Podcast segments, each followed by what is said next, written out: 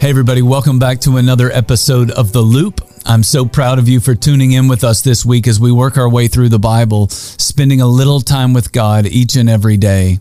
It's so important for us to leverage the scriptures so that we can learn all that we can about life and about God. Today, I want to take you to Genesis chapter 13, where we will learn about one of Abram's relatives, a man named Lot. As we learned yesterday, God was blessing Abram in all kinds of ways.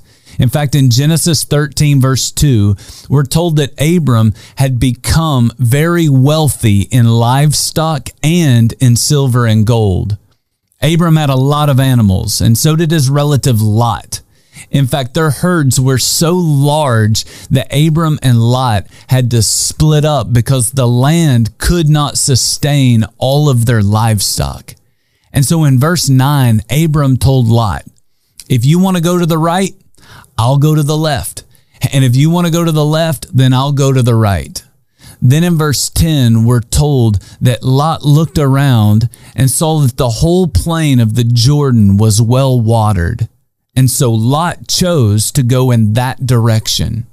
It seems like a logical move, but it was actually a tragic mistake. In fact, I think it's a mistake that a lot of us make throughout our lives. We look at the opportunities, but we never consider the dangers surrounding those opportunities. Yes, the plains of the Jordan were well watered, which was great for his animals. But the text tells us that Lot pitched his tent near Sodom, which was a terrible move for Lot and his family.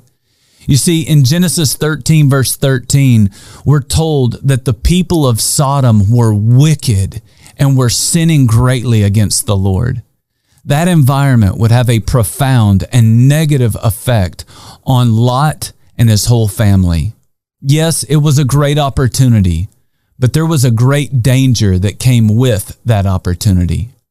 I don't know what opportunities you're considering right now in your life.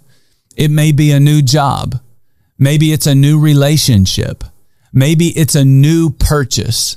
I don't want you to live in fear, but I do want you to see all that you need to see so that you can make wise choices.